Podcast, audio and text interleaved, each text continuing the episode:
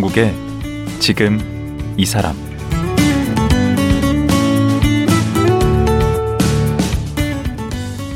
안녕하세요. 강원국입니다. 자고 나면 물가가 오르는 요즘입니다. 장바구니에 몇 가지 담지도 않았는데 돈 10만 원이 우습게 나가고 기름값은 말할 것도 없는데요. 코로나19에 우크라이나 전쟁에 그리고 기후변화까지 전 세계적으로 식량 위기라고 합니다. 그렇다면 우리나라는 과연 어떨까요? 겉보기에는 쌀도 남아돈다고 하고 식량 자급에 문제가 없는 것 같은데 그렇지 않다고 하네요. 한국정밀농업연구소 남재작 소장은 우리나라의 식량 문제를 늘 걱정해 왔는데요. 지금 만나보겠습니다.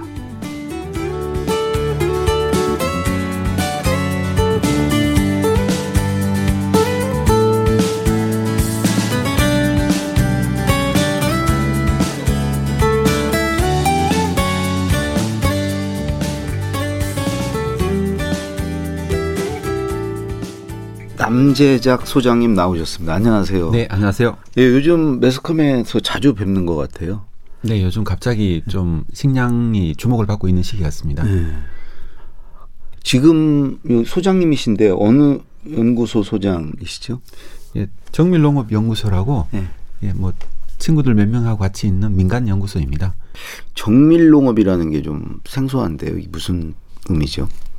어, 정밀농업이라는 것은 예전에 농업에 예전에 농사를 지을 때는 보통 농부가 감으로 이렇게 농사를 짓지 않습니까? 경험으로 짓죠. 네, 경험으로 농사를 짓는 음. 거고.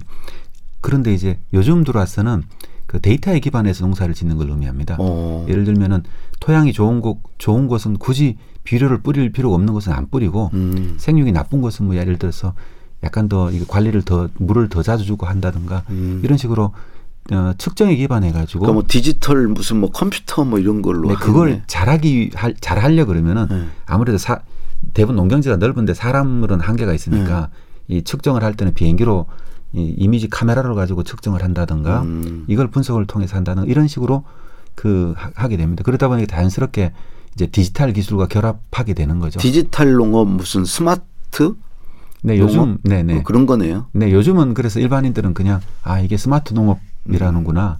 그러면은 원래 농업을 전공하신 건가요? 네, 농과대학을 나왔었고요. 첫 직장을 농, 농촌진흥청 농업과학기술원이라는 곳에서 시작을 했었습니다. 아. 네. 원래 그러면 농진청 그 농업과학기술원 그 연구 업무를 하셨네. 네네. 농업연구사로 첫 직장을 시작을 했었고요. 네. 주로 농업 환경 연구, 네. 뭐 오염, 농업 환경 오염이라든가 아니면 기후 변화, 어. 바이오 에너지 같은 이런 것들이 이제 제 주로 연구하던 분야였습니다. 어. 그 최근에 이제 책을 내셨어요. 어, 식량 위기 대한민국. 네, 네. 음. 그 여기 보면은 이제 부제가 유엔 기후 변화 전문가가 들려주는 기후 파국의 서막 이렇게 되어 있는지 기후 변화와 식량 위기를 이렇게 연결 지은 건가 봐요. 기후 변화라는 거를 지금 굉장히 책도 많았고 네. 기후 변화 주로 환경이라든가 아니면 생태라든가 아니면 에너지 관점에서 사실 다룬 적은 많았었는데 네.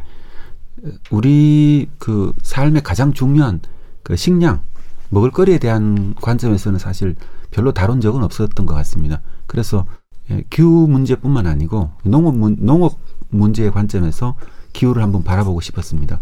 예. 근데 지금 대한민국 그 식량 위기라고 그러는데 이게 우리가 그런 지금 이제 위기 상황이 올 거라는 겁니까? 네, 농업 전반적으로 네. 이게 뭐 기후가 기후가 이제 가장 큰 변화 요인이다 보니까 네. 기후가 변하면은 기상재해 같은 것들이 점점 많아지고 있지 않습니까? 네. 미국 같은 경우도 뭐 작년에 가뭄 최악의 가뭄이 들고 뭐 산불도 엄청 심하게 나고 이러지 않습니까? 그럼 이런 것들이 결국은 농업 생산량에 영향을 주게 되고 네. 그에 반해 가지고 인구는 계속 늘어나고 있지 않습니까? 네. 불과 앞으로 이제 2, 30년 후면은 96억, 100억까지 이렇게 늘어난다고 하는데 그러면은 농업 생산물은 늘어나야 되는데 네. 그 인구를 다 먹여 살리려면 네. 근본적으로 농경지는 더 늘어날 수가 없고 그렇죠. 그런데 기후는 점점 나빠지니까 어어. 근본적으로는 이제 인류가 식량난에 직면할 수밖에 없는 상황인 거죠. 음. 지금 상황이. 그래도 우리나라는 지금 쌀도 자급하고 어 그렇지 않습니까? 지금 보면 우리 식량 자급률, 뭐 곡물 자급률과는 좀 달리 뭐 이렇게 개념이 다른 것 같던데 네네. 어떤 상황입니까? 곡물이라 그러면은 이제 우리나라가 전체 쓰는 곡물, 사료, 식용, 사람이 먹는 것하고 동물이 먹는 것 같이 해서 합친 게 곡물이고 곡물이라 곡물이라 그러고 식량이라 그러면 그 사람이 먹는 것만 얘기하고 있거든요. 아 그러면 우선 식량 자급률은 어느 정도죠? 식량 자급률 한 46%쯤 되고요. 어, 곡물 자급률은요? 곡물 자급률은 20%쯤 됩니다.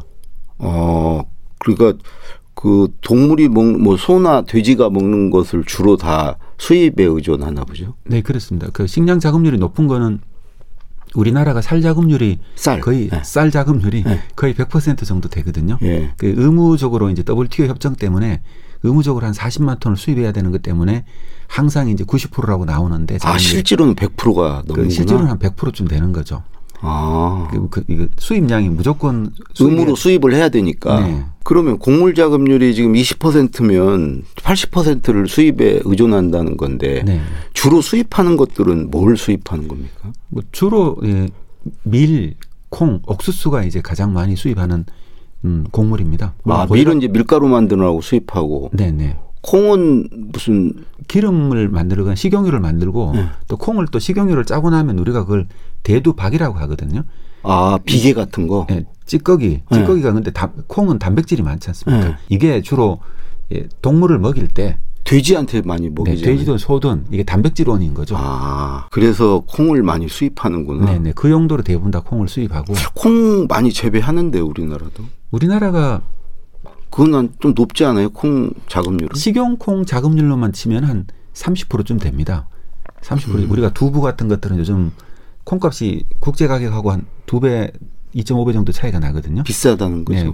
그 우리나라가 더 비싼데 음. 그래도 이제 소비자들이 국산 콩으로 만든 두부를 많이 찾으니까 음. 자급률이 약간 한 30%좀 되는 편이죠. 밀은요? 밀은 자급률이 0.7%입니다. 0.7. 네, 우리 거의 뭐 100% 가깝게 수입에 100% 거의, 거의 수입하신다고 보면 되고 옥수수는 우리, 우리 강원도 옥수수 많이 먹는데 그게 그 양이 이제 일부밖에 되질 않고요. 네. 그리고 몇 퍼센트나 그러면 몇 퍼센트라고 하기도 좀 민망합니다. 아 거의 다. 워낙 이제 옥수수가 수입이 많이 되니까. 그 수입해가지고 옥수수는 어디다 쓰는 거예요? 대부분 다 옥수수는 사료로 씁니다. 음. 그러니까 옥수수는 식품 원료로서 굉장히 중요한 작물이고 곡물이고 그리고 대부분 사료로서 가장 중요한 공, 어. 작 물입니다. 근데 우리가 이제 우리 사람이 먹는 식용은 아까 이제 쌀은 우리가 거의 뭐 100% 어, 자급자족이 되는데 왜 이게 위기라는 거예요?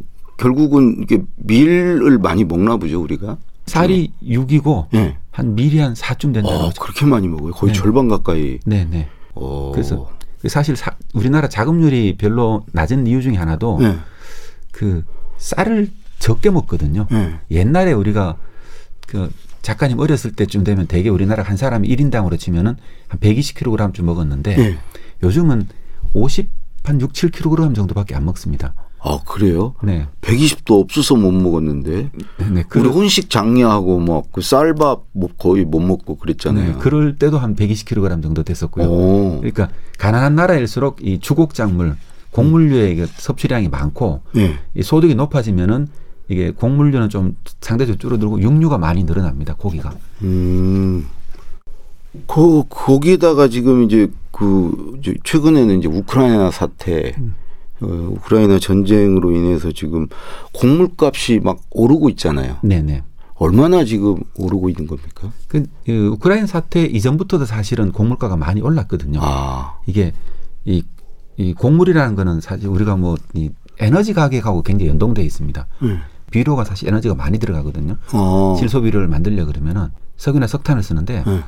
비료를 생산하는데 전 세계 총 에너지의 1% 정도가 쓰인다고 합니다. 와, 그래요? 엄청난 에너지가 쓰이는 거죠. 오. 그러니까 사실 농기계 움직이는 데도 또 많이 쓰지 않습니까? 그렇죠. 그러다 보니까 농산물 가격은 에너지 가격하고 정확하게 패턴이 거의 비슷하게 아, 움직입니다. 국제유가가 이미 올랐으니까. 네, 네. 대개는 그러면은 식량 위기라 그러면은 국제유가가 오를 때 대개도 오게 되거든요. 같이 오. 따라 오르고 그게 네. 그러니까 작년 우크라이나 전쟁 이전에 이미 유가가 오르기 시작했지 않습니까? 그렇죠. 그때 한 29% 30%가 이미 올랐고 네. 그쯤 올랐을 때는 사실 우리나라 사람들이 잘 못 느끼죠. 한 2, 30% 오를 때는 음. 그 정도는 우리나라 경제력 정도 되면 흡수 흡수를 하니까요.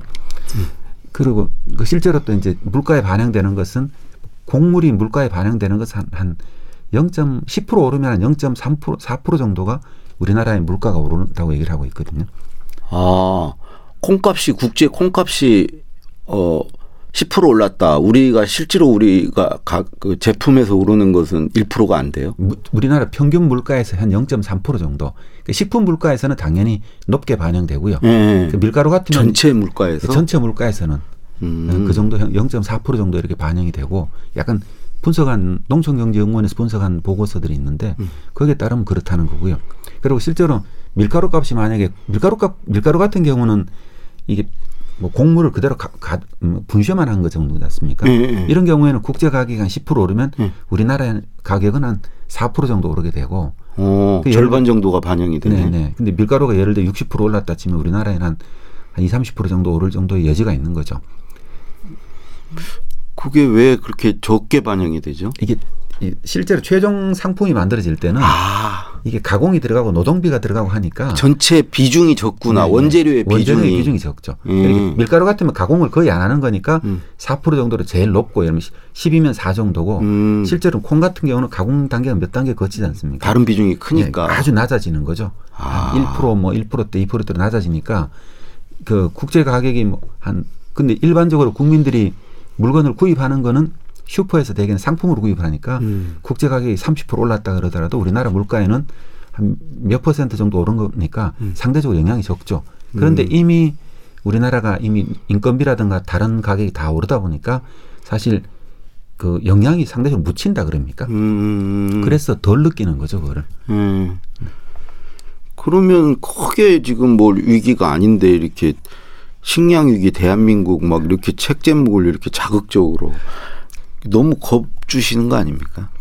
제가 뭐 하고 싶었던 거는 지금 당장의 위기를 의미하는 건 아니었고요. 네. 지금은 이제 우연찮게 이 책은 이건 작년 일시적이지 않습니까? 저 우크라이나 전쟁이나 이런 거야 뭐.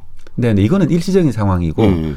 우리가 생각하는 것과 달리 식량 위기라는 것은 그 곡물이 부족해서 가격이 폭등하는 걸 의미합니다. 아 배- 굶는 게 아니고. 예, 예, 그렇죠. 굴, 굶는다는 건 이제 물리적으로 완전히 부, 그러니까 이 식량 가격이 너무 올라가게 되면 사실 가난한 사람들 굶게 되는 거죠. 어. 왜냐면 돈이라는 게 한계가 있으니까. 음. 예를 들어서 그래서 뭐 나는 식량 위기가 아닐 수는 있는데 가난한 사람들은 이미 식량 위기인 거죠. 어. 그게 그 아니면 또 가난한 나라는 이미 식량 위기가 되는 거고요. 그럼 이- 이런 위기는 언제 올 수 있는 거예요? 지금 또 이제 보면은 이미 우리가 식량 위기라고 얘기하고 있잖아요. 음. 뭐 이미 콩하고 뭐그 그두 배까지 올랐고 옥수수 같은 경우는 음. 밀도 뭐 60%까지 60% 70% 올랐고 음.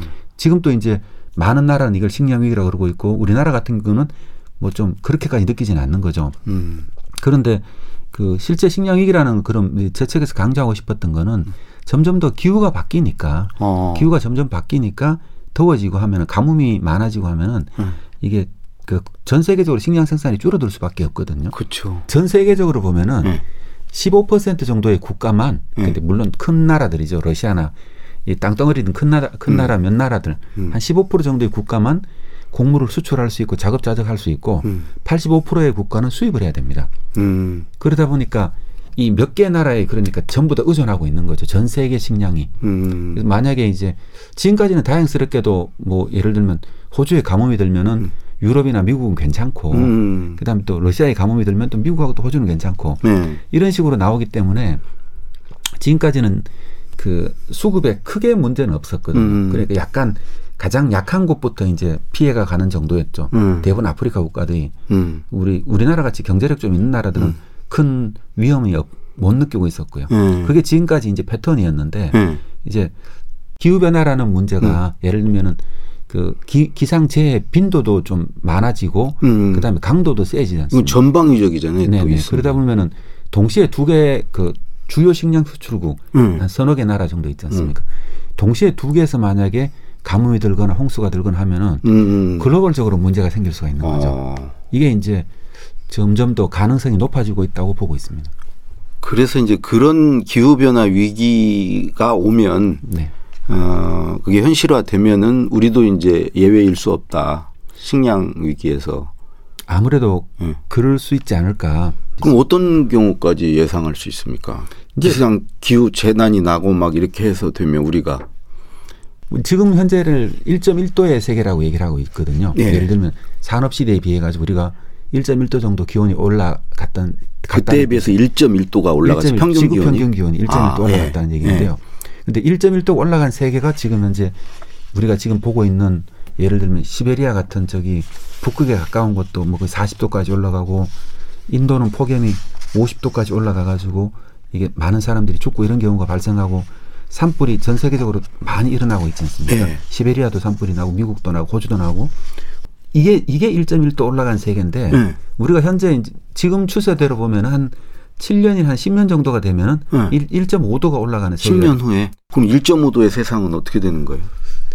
지금 기온이 1.1도가 올라가려 그러면은 예를 들면은 한 200년 동안 이게 산업혁명 이후에 네. 한 원자 폭탄 한 두 개 정도가 1초에 두 개 정도가 계속 터지면은 지금 은 1.1도 정도 올라가는 어, 온도가 그래요? 네, 그래 되고 그러면 지금 현재 이산화탄소 농도가 높아졌으니까 네. 지금은 몇 개 정도 터지는 걸로 예상할 수 있나 치면 매 초당 다섯 개씩 터지는 걸로 보면 되는 거죠. 2030년, 40년 경이 되면은 네. 매 초당 한 15개 정도가 터지는 폭발하는 그 정도 열이 이 지구에 올 때 이제 우리가 이 정도의 온, 온도가 올라갔다고 지구 평균이 올라갔다고 얘기합니다. 아, 예. 아. 이게 그러니까 우리가 생각할 때 아, 0점 몇 도가 뭐가 대단할까 이렇게 생각할 수 있지만은 음. 이게 그런 게 아니고요. 위험한 거죠. 그러면 네. 그런 음, 날에 대비를 해서 우리가 이제 식량 자급률도 올리고 그에 대, 대처를 해야 되잖아요. 지금 네. 우리가 해야 될 일은 뭔가요? 그러면은 그 우리 농업은 그럼 지금까지는 이제 안정적 뭐 이 주로 4개국 주변에 있는 강대국들이죠. 음. 그쪽으로 식량을 수입하니까 별 문제가 없었는데 음. 뭐 자급률이 비록 낮았더라도 근데 이제 지금부터라도 여러 가지 시나리오를 여러 가지 가능성을 고려해 가지고 네. 우리가 좀 대비를 하자 이런 그러니까 대비를 어떤 대비를 해야 일단은 가뭄 같은 것들이 어지간한 가뭄 정도에서 농사가 잘할 수 있도록 음. 국내 농업 인프라에 대한 투자가 좀 필요하거든요. 음. 사실 우리나라가 한 90년대까지는 경지 정인도 하고 뭐 수리 시설도 개선하고 이런데 음. 꽤나 많은 농업 투자를 했는데 네. 근데 그 이후로는 사실 농업 그 기후에 대한 농업 인프라에 대한 투자가 별로 없었거든요. 음. 뭐 거의 없었다고 오히려 뭐 경작지가 줄고 뭐 네네 경작지도 빠르게 줄었고 음, 그렇죠. 네 그러니까 그런 기상에 대해서 기상이 점점 더 나빠질 거니까 음. 어느 정도의 가뭄에는 견딜 수 있도록 음. 이 농업 인프라에 대한 투자를 늘려야 되는 건 음. 맞고요. 그 다음에 또 말씀처럼 논이 계속 빠르게 줄어들고 있거든요. 음. 매년 1% 2%씩 줄어들고 있는데 음. 이거는 굉장히 빠른 속도로 줄어드는 거거든요. 음. 옛날에는 200한 30만 헥타르까지 농경지가 있었는데 음. 지금은 150만 헥타르를 조금 넘어가는 수준입니다. 음. 그러니까 엄청나게 많이 줄어든 그럼 거죠. 그럼 단위 면적당 생산량이라도 늘려야 될 거 아니에요? 농업 생산량을 늘리는 건 한계가 있거든요. 어. 근데 기술을 늘리면 기술적으로는 되잖아. 가능합니다. 기술적으로는 응. 가능은 하고 근데 그걸 쓰지는 못하는 이유가 응. 이미 쌀이 지금 수준에서 쌀이 좀 남아돌고 있기 때문에 아. 이게 더, 더 많이 생산되면은 값이 폭락을 하잖아요. 떨어지고. 네네. 그것 때문에 이제 그러니까 어느 정도 쌀은 어느 정도 늘릴 수는 있는데 네. 문제는 우리나라 국민들이 소비하는 게 고기하고 밀가루가 더 중요하지 않습니까? 지금 밀을 막 재배를 하면 안 돼요. 그 어, 이거는 경제적인 문제 때문에 그런데요. 아 워낙 싸니까 저쪽에 네, 수입하는 저쪽에 수입이 한한 두 배 세 배 정도 가격 차이가 나거든요. 음. 가격 차이가 나는 것도 있고 또 우리나라 농가들은 다 이제 농가 면적이 작다 보니까 음. 곡물은 이게 개별 작은 면적에서 개별 농가들이 재배하면은 이게 빵 같은 걸 만들 때는 품질이 균일해야 되거든요. 음. 이게 우리나라 농가들은 아무래도 이제 규모가 작고 이렇게 개별 개별 농가들이 하다 보니까 품질이 균질을 하지 않고 네, 이게 떨어지다 보니까 사실 상품성으로서 가치가 네네. 그럼 이거를 개선하려 그러면은 약간 규모화를 하면서 음. 약간의 기, 뭐 기술을 적용해야 되는데 음. 이제 그걸 가능하게 하려면 또, 또 가격 문제하고 이걸 동시에 해야 되는 문제가 있어가지고. 그리고 농사를 그렇죠. 짓는 사람도 급격히 줄지 않나요, 지금? 고령화돼서. 네네네. 그것도 지금 농가 자체가 그럼 우리나라 그 농가 자체가 적으냐 많냐 이거는 사실 논란이 많은 그 얘기거든요. 왜냐 그러면은 우리나라 한 100만 농가 정도가 있거든요. 아. 농민은 한 230, 40만 정도 되고요. 음. 그러면은 근데 독일 같으면 우리나라 농경지보다 10배가 더 크거든요. 음. 이게 1600만 헥타르 정도가 되는데 음. 농가 수는 한 29만 정도 되거든요. 오히려 역으로 10분의 1이네. 우리의. 근데 우리나라는 어떻게 보면은 농가 수가 많다고 할 수도 있고 또 농촌 관점에서 보면은 농촌의 인구가 너무 줄어들다 보니까 네. 농가 수가 적다고 할 수 있는 거죠. 음. 그러다 보니까 이 굉장히 딜레마에 있는 상황이라고 생각됩니다. 지금 현재 상황. 음. 농촌을 생각하면 농가 수가 늘어야 되는 거고 음. 농업을 생각하면은 이게 경쟁자가 곡물, 많아지니까. 네네. 고, 이게 곡물 생산하는 거는 음. 곡물은 이 무조건 약간 넓은 면적에서 생산해야 효율성이 나오거든요. 효율성이 나오고 음. 품질도 좋아지고 약간 이런 특징이 있어가지고 음. 이그 지금 현재는 뭐라 그러죠 농업 정책을 쓰기가 애매한 단계인 것 같습니다. 제가 판단하기에는. 그러면 이제 그 어르신들이 이렇게 돌아가시고 이제 농업에 손을 떼게 되잖아요. 네. 그 경작지들이 나올 거 아니에요. 네. 그런 걸 기업이나 이런 데서 좀 해가지고 그 대규모로 이렇게 할 수가 없나? 어, 기업은 사실 농업에 직접 참여하기가 굉장히 어렵거든요. 농사란 특징이 보면은 네. 그 뭡니까 고용 문제 때문에 그렇습니다. 아, 기업이 1년 12달 고용을 네, 하는 네. 게 아니니까. 기업은 우리가 기업농이라고 얘기하면 1년 12달 고용하면은 기업농에 해당하는데 음. 농사라는 거는 짧은 시간만 짓지 않습니까? 그렇죠. 실제로는 네. 봄에 씨 뿌릴 때 뭐 가을에 수확할 어. 때 나머지 일종 관리하면 되고요. 그럼 인력을 놀려야 되니까. 네네. 그래서 그 기업이 농업을 하기는 일차 상업을 하기는 적당치 않고요. 음. 그래서 이제 가족농이 이게 대부분 음. 하게 됩니다. 그러면 귀농귀촌은 방법이 아닌가요? 귀농귀촌은 이제 그 농촌 인구를 농촌을 유지하는 데는 굉장히 도움이 되는데 네. 귀농귀촌을 하게 되면 대개 이제 50대 후반에 60대 분들이 가시니까 그 요즘 농업 기술이 바뀌고 있지 않습니까? 장비 투자도 대부분 다 기계가 농사 진다고 아. 얘기를 하고 있거든요. 보통 트랙터 같으면 뭐 짠 것도 한 5천만 원 하고 부착해 하고 하면요. 음. 8천만 원 정도 하는데 1헥타르 정도 농경지 가지고는 한 3천 평 정도 농경지 가지고는 비싼 기계 못 쓰죠. 10년 동안 해도 또 기계 값도 안 빠지는 거죠. 쓰는 걸 또 잘 못 하시잖아. 네, 우리 그, 세대는 그거 어려운데. 네, 그러다 보니까 이제 실제로 쌀농사를 짓는 분들은 음. 이 자기가 직접 기계를 운전하는 게 아니고 이 트랙터 가진 분들이 있는데 음. 부탁을 해서 논을 갈고 모를 심고 베고 이런 걸 다 하죠. 그런 그런 그런 이미 그러니까 농업 현장은 바뀌어 있는데 음. 우리가 이제 농업의 그 구조라 그럽니까 음. 하는 방식은 이제 그 옛날 방식이 그대로 있는 거죠. 그러니까 저도 대안으로 생각하는 건 뭐냐 그러면은 제도적으로 이제 좀 이 경작 단위를 경영 단위를 여러 농민들이 옛, 옛날 예전에 이런 것들이 있었거든요. 들력별 경영체라 해가지고 들력별 들력별 경영체라 해가지고 여러 농가들이 경영체요. 네, 그래서 어. 개별 개별 개개의 농가는 면적이 작지 않습니까? 네. 그 농기계 협동조합 같은 거네. 약간 그런 거 비슷한데요. 네. 이 하나로 여러 모아가지고 약간의 네. 하나의 경영체로서 뭐 작업을 한 협동농장. 협동농장은 아닙니다. 그러니까 주식회사와 협동농 협동조합의 한 중간 정도의 개념으로 음. 보시면 되지 않을까. 음. 그러면은 세대가 교체가 되면서 이제 이런 이런 고민들을 하면서 하나씩 하나씩 토지 이용 방식 같은 걸 바꿔 나가야 이제 음. 자연스럽게 이런 뭡니까 그나마 있는 식량 자금률이라도 유지할 수 있지 않을까 이런 생각을 하고 있습니다. 음. 현재 우리나라 그 어떤 농업 경쟁력이랄까 우리 그 농업 수준은 세계적으로 봤을 때 어, 어느 수준인가요? 어, 예를 들면 이제 이 곡물 산업은 대형 농기계가 움직이는 산업이거든요. 네. 근데 그쪽은 사실 우리나라가 뭐 이렇게 이 효율성이 떨어지는 네, 거고 그렇지. 그다음에 이제 우리나라가 이제 농가 소득을 중심으로 농업을 하다 보니까 네. 농가 소득이 높은 게 같은 면적 좁은 면적에서 농가 소득을 높일 수 있는 거는 사실 축산하고 그 시설 원회밖에 없었지 않습니까? 음. 이거는 굉장히 발전했죠. 중국을 제외하고는 우리나라가 시설 원회 면적이 그 비닐하우스 같은 비닐하우스나 유리 뭐 이렇게 네네, 온실 같은 거 이게 세계에서 가장 넓은 면적을 가지고 있고 아 중국 다음으로 중국 다음으로 뭐 스페인하고 비슷한 수준이라고 이렇게 얘기하고 있고요. 오. 왜냐 그러니까 이 좁은 면적에서 그렇죠. 소득을 내려다 보니까 음. 비닐을 비닐하우스를 많이 할 수밖에 없었죠. 음. 근데 이제 마찬가지로 농업이라는 거는 특징이 뭐냐 그러면은 이게 규모가 넓어져야 이제 효율성이라는 게 나오는데 그거야 뭐 우리 숙명인데 여기서 음. 약간 좀 한계가 있고 음. 근데 다행스러운 건 우리나라 농업 R&D 투자가 음. 연간 한 1조 3천억 정도 R&D, 농업 R&D에 투자를 하고 있거든요. 연구개발 투자를. 네네. 그러다 보니까 높은 수준인가요, 그거는? 그 전 세계적으로 보면 높은 수준에 들어갑니다. 음. 그러다 보니까 농업 기술 수준은 상당히 높아가지고 음. 저도 그래서 만약에 미래 농업을 좀 생각한다 치면은 음. 이 농업 우리나라의 농업 기술을 가지고 좀 개도국이라는 이런 나라들이 있지 않습니까? 음. 이런 나라들에 대해서 기술 협력을 좀 많이 하자. 해외 원조 수확 같은 걸로 가지고 음, 그렇게 하면 밖에 땅이 있으니까. 네네. 그럼 그 나라들에 대해 식량 생산을 높여주면은 네.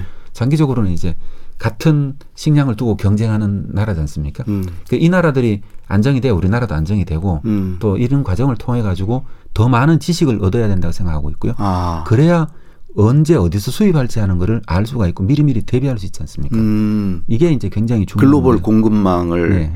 확보하는 거. 네, 글로벌 공급망에 대해서 음. 지금 현재 우리나라의 전문가가 거의 거의 없다고 할 정도거든요. 그러다 보니까 해외 농업에 대해서 우리나라가 사실 관심이 크게 없었다고 볼 수 있는데 음, 이 해외 농업에 대해서 어떤 왜냐하면 수출국에 문제가 생겨도 식량 위기가 발생하지만은 수입국에 문제가 생겨도 글로벌 식량 위기가 같이 발생하거든요. 아, 우리 아닌 다른 어떤 수입국에 문제가 생겼을 네네. 때도 우리가 영향을 받는다는. 당연히 이제 중국 같으면 최대 수입국 중에 하나인데 네. 중국에 이게 대흉작이 한번 들면은 중국에서 갑자기 수입량을 늘려버리고 나면은 음, 이 갑- 우리나라로 오는 식량이 갑자기 줄어들 것이고 가버리니까. 네, 그러니까 그 수출국뿐만 아니고 수입국들의 농업과 더잘 이 관심을 가지고 지켜봐야 그럼 언제 수입을 할 거냐 아니면 우리나라가 원래는 식량 재고를 얼마를 쌓아둘 거냐 음, 창고의 보관량을 좀 뭐 미리 늘릴 수 있지 않습니까? 네. 그래서 몇 개월 먼저 행동하는 것들이 이제 궁극적으로는 이제 국가 그런 전문가를 키워야 되는구나. 네, 전문가하고 이런 전문 기관 같은 것들이 필요하고 음, 이 문제가 지금까지는 농민의 문제 아니면 농식품부의 문제라고 생각했는데 네. 이게 아니고 이제는 기후 변화 시대에는 이게 좀 국가 아젠다로 좀 격상될 필요가 있다. 음. 왜냐하면 이거는 기재부도 관련돼 있고 이제 외교부도 관련돼 있는 거거든요. 대통령 의제가 돼야 되겠네. 근데 저는 그렇게 돼야 이제 이 문제 한 10년, 20년 후에 이제 위기를 대비할 수 있다고 그렇게 생각하고 있습니다. 그럼 위기 의식을 가지고 네. 어, 10년 후를 대비하면서 가야 되겠네. 네, 그래서 좀 농업에 대한 관심을 좀 부탁드린다 이런 말씀. 예. 알겠습니다. 오늘 말씀 고맙습니다. 네, 고맙습니다. 최근 식량위기 대한민국이란 책을 낸 한국정밀농업연구소 남재작 소장이었습니다.